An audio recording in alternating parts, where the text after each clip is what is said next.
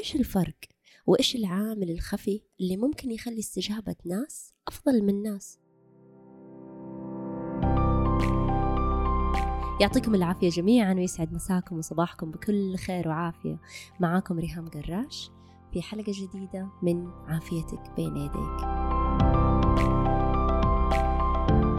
من خلال خدمتي المتعافين كثير في رحلتي كطبيبة شمولية شفت ناس تعافت بسرعة ما شاء الله. وكأن النتيجة سحرية سبحان الله.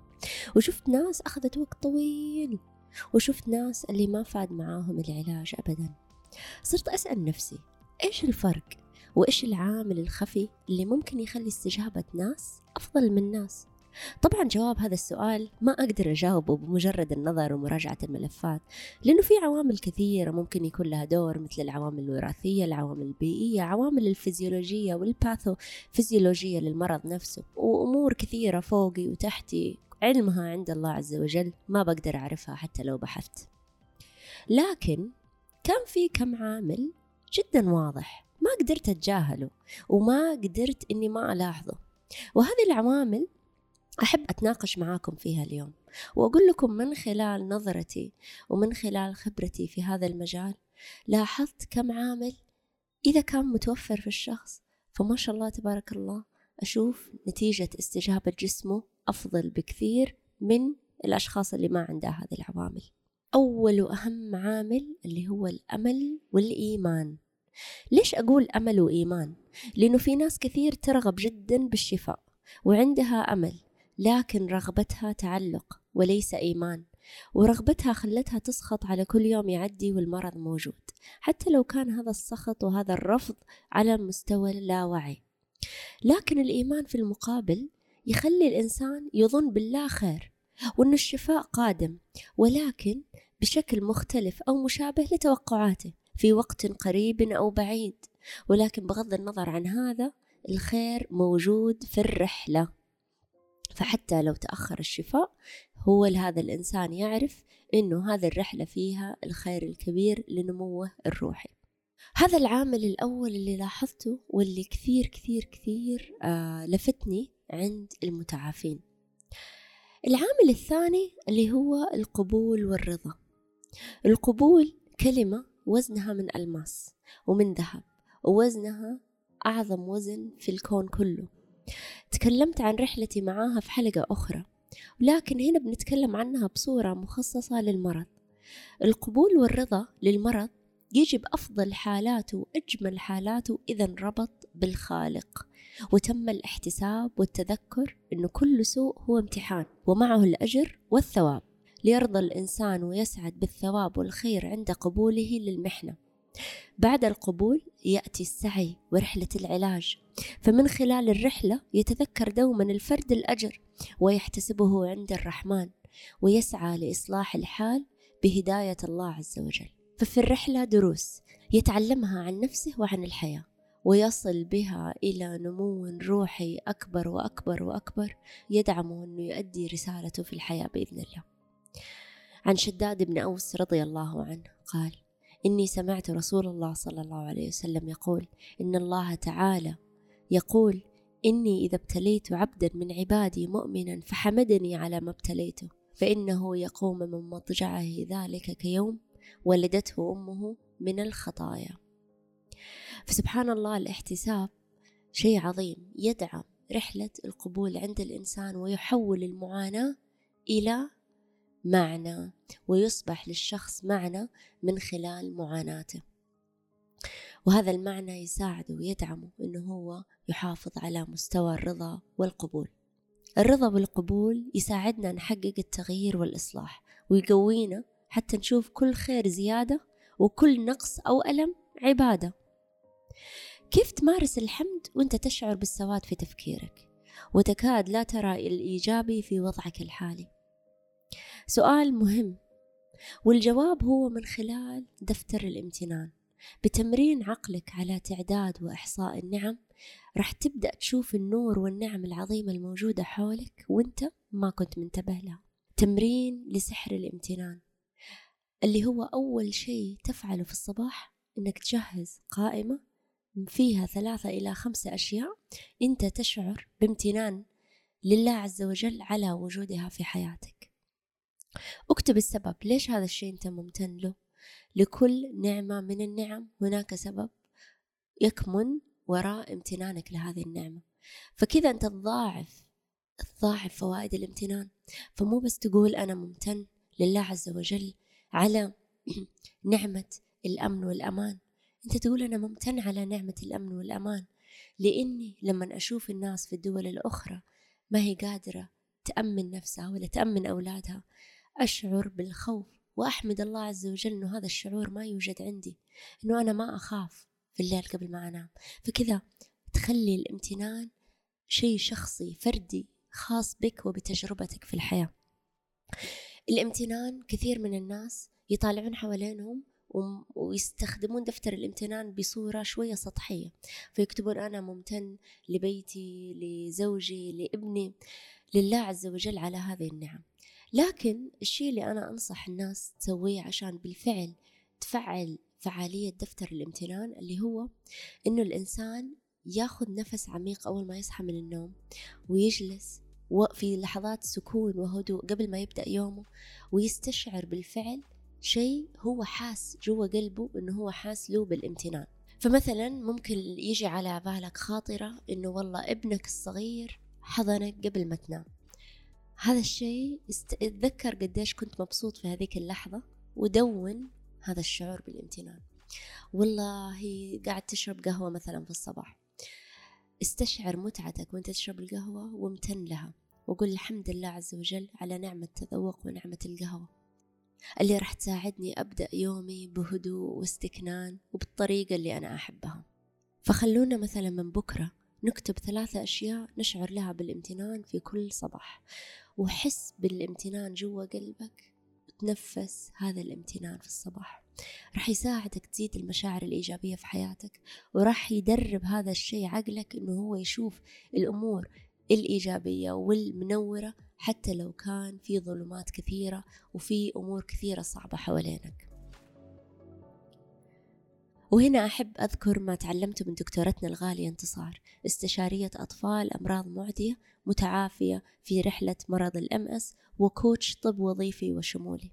دكتورة انتصار علمتني أن العافية هي الرضا والأمل وعدم ترك المرض يمنعك من عيش الحياة اللي ترغبها لنفسك وتحقيق رسالتك من خلال تقنين أثر المرض عليك بحيث يكون في زاوية الغرفة بدل أن يسكن غرفة حياتك كاملة. كلام عميق وكثير كثير كثير فيه الحكمة. شكرا دكتور انتصار نجي الآن للعامل الخفي الثالث هو فهم المعنى والنمو. بغض النظر عن تجارب الحياة اللي نواجهها عندنا دائما الحرية الداخلية لتحديد موقفنا تجاه هذه التجربة. هل ستكون فرصة لنمونا وتعافينا وزيادة وعينا؟ أم سيكون الموقف ألم بدون معنى؟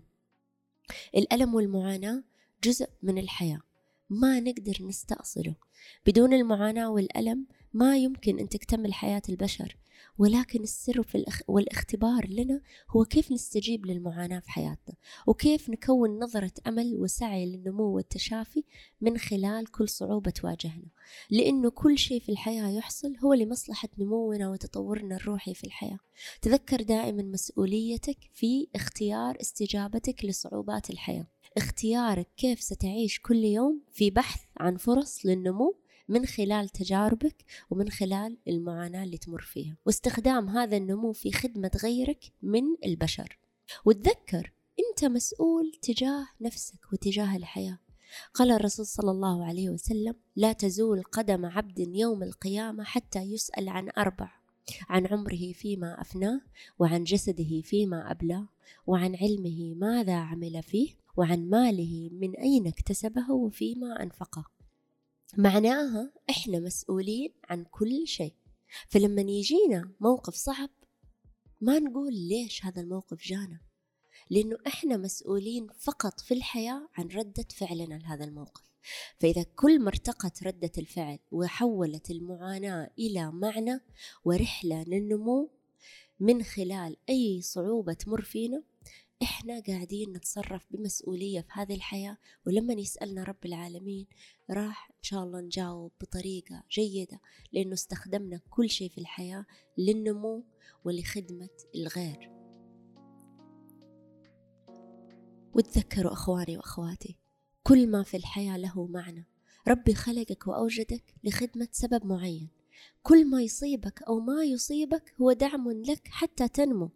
تفهم وترتقي لمرحلة وعي أعلى وتحقق غايتك ورسالتك وتتشافى من خلال ألمك وتخدم الناس من خلال ما اكتسبته من خلال معاناتك.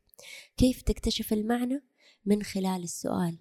كل منا معاناته لها معنى وفرحته لها معنى لكن عدم اكتشافنا لذلك المعنى يحول المعاناة لأزمة وجودية وحزن عميق ويأس متفاني. كيف تحول معاناتك لتجربة تعلم وتحول عميقة تزدهر من خلالها؟ اسأل نفسك اليوم كيف أعبر عن ألمي بصورة تدعمني أتجاوز التجربة بسلام؟ كيف أدعم مشاعري وقلبي خلال رفضي وخلال غضبي؟ كيف أحتضن نفسي من خلال ألمي ومن خلال ذنبي؟ إيش يحاول الألم يقول لي ويعلمني؟ إيش يحتاج جسمي مني؟ وإيش رسالته لي الآن؟ على الرغم من إنه هذا اللي يحصل لي شيء مؤلم. لكن إيش الأشياء الثانية اللي قاعدة تحصل لي في نفس الوقت وهي جميلة وجيدة وممتازة وقاعدة تدعمني؟ إيش الشيء اللي أشعر له بالامتنان؟ حتى لو في أمور قاعدة تبان كأنها قاعدة تمشي ضدي. ليش هذه التجربة ضرورية بالنسبة لي حتى أصير الشخص اللي أنا أبغى أكونه. إيش الخطوة الصغيرة اللي أقدر أتخذها اليوم عشان أغير حتى لو أمر صغير من أمور حياتي؟ وفي الختام راح أقتبس كلمات من المتعافية أروى. صديقتي في رحلة تعافي ألهمتني وألهمت الكثير. اقترب أكثر أثناء حديثي. فسوف أخبرك عن معنى عميق جدا استغرق مني سنوات حتى أعي به مفهوم العافية يختلف بين المختصين والأطباء والمرضى وأيضا من هم بصحة جيدة. ولكن من رؤيتي دعني أوضح لك معنى العافية. العافية لا تعني أن صحتك رائعة أو أنك لا تعاني من مرض. العافية تعكس أفكارك ومشاعرك وأيضا سلوكياتك اللي تتخذها تجاه مصاعبك. العافية تعني بناء عادات صحية لك تتناسب مع حالتك وتدعم وجودك. العافية تعني تناولك لغذاء صحي يناسبك ويغذي جسدك بعيدا عن أي سموم. العافية في صحتك النفسية واستقرارك وسلامك الداخلي. العافية في معرفة قيمك وماذا تعني لك الحياة. العافية تعكس نظرتك للحياة وحبك لها ونظرتك للآخرين وعلاقتك الصحية معهم. اختياراتك وقراراتك تعكس رغباتك ونيتك وقيمتك العليا للصحة. عادات النوم الصحية الاستيقاظ الباكر في الصباح. العافية تعني بعدك عن ما يتلف خلايا دماغك أو جسدك أو أي نوع من أنواع الإدمان. حتى قضاء ساعات طويلة على الأجهزة تخفف منها قربك من الأشخاص الإيجابيين اللي يبعثون لك ولروحك السعادة وبعدك عن العلاقات السامة. العافية في حمايتك لحدودك الشخصية. استمرارك على التعايش مع ما يناسب صحتك ومحافظتك على ممارسة الرياضة نظرتك الإيجابية للحياة وتقبل تحدياتك والثقة بالتوقيت الإلهي لكل شيء وممارسة الأنشطة التي تبهج روحك. وأيضا التعاطف مع الآخرين وحتى حفاظك على جمال روحك ومظهرك وحبك لذاتك واعتزازك بها. التكيف مع ما يتناسب مع جسدك والتسليم لقضاء الله وقدره. يا قارئي إذا كنت بصحة تامة فبارك الله لك بها. وإذا كنت بصحة غير جيدة أثلج الله صدرك وطهر روحك وتذكر أن العافية بيديك طالما أنت متوكل على رب هذا الكون الفسيح وطالما أنت تسعى لها فستحصل عليها. بكل حب وامتنان هذا ما تعلمته من طبيبة الروح ورفيقة رحلة العافية ريهام الجميلة. جند من جنود الله في أرضه وأعلم يقينا حاجة العالم لها ولعلمها ولروحها اللطيفة. ما شهدته معها أثناء رحلتي العظيمة. عزيزتي أروى ممتنة لك يا رفيقة الروح. لمنحي مساحة في رحلة تشافيك العظيمة. كل الحب والامتنان لروحك الجميلة وعمق نموك الروحي الملهم من خلال رحلتك.